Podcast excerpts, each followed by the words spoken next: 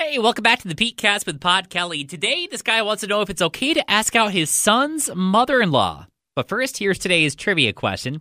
About one in ten drivers say they can't do this. And we'll give you that answer at the end of the podcast. So this guy writes in saying, my son is married to a great woman, and they've been together for five years. They met in high school and bonded over both having single parents. Recently, her mother and I have realized we have feelings for each other. We haven't told our kids, and we don't want to hurt them, but I haven't felt this way since I met my kid's mother.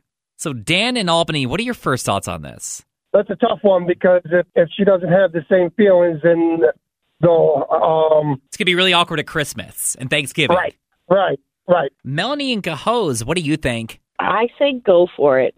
Life's too short. So, they're obviously grown adults. I'm sure they're mature. It's obviously not a fling, you know, they've been talking about it.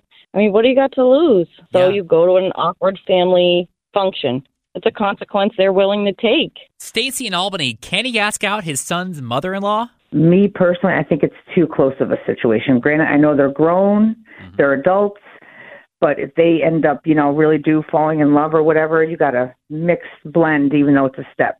And that might confuse the grandkids or something when they're older. I don't know. That's a good question. Yeah, I don't that, know. What if things don't work out? Then it's going to be awkward mm-hmm. whenever you have to get together and meet. Yes. Yeah. You're going to, what are you going to do? Separate family functions? You know, yep. It's one of those things. Yep. I agree with what you're saying. Don't get involved with it. Barbara, Mechanicville, what do you think? First of all, they're old enough to date anybody they want. They are not related, so there shouldn't be any issues there either. Now, for appearance's sake, I mean, do you think it might be a little odd for someone who doesn't, you know, looking from the outside to see, oh, well, you know, mom and dad are married, and then if things work out between them, oh, grandma and grandpa, you know, from different sides are married. You know, explaining no, that might be a little weird to somebody who's, uh, you know, doesn't know the backstory. Now, those are, I would call those bigots. Yeah. And it doesn't matter whether it's your son's mother-in-law. They're still not related. They're consenting adults. So what do you think? Can he ask out his son's mother-in-law, or is that just too close of a situation that maybe you just find another fish in the sea? Let me know what you're thinking about on socials at On Air Pete. Get back to today's trivia question. About one in ten drivers say they can't do this. How about uh, drive standard? No, it's not drive standard. Can't back up a goddamn trailer. It is not backing up a trailer. Nope. Oh, you know that's true, though, buddy. No, I do. Oh, believe me, I've been stuck behind people trying to do that so many times it irritates me. But no, that is oh, yeah. not what we're looking for, though. A three-point turn? It is a three-point turn, yes. Oh, yay! Yes.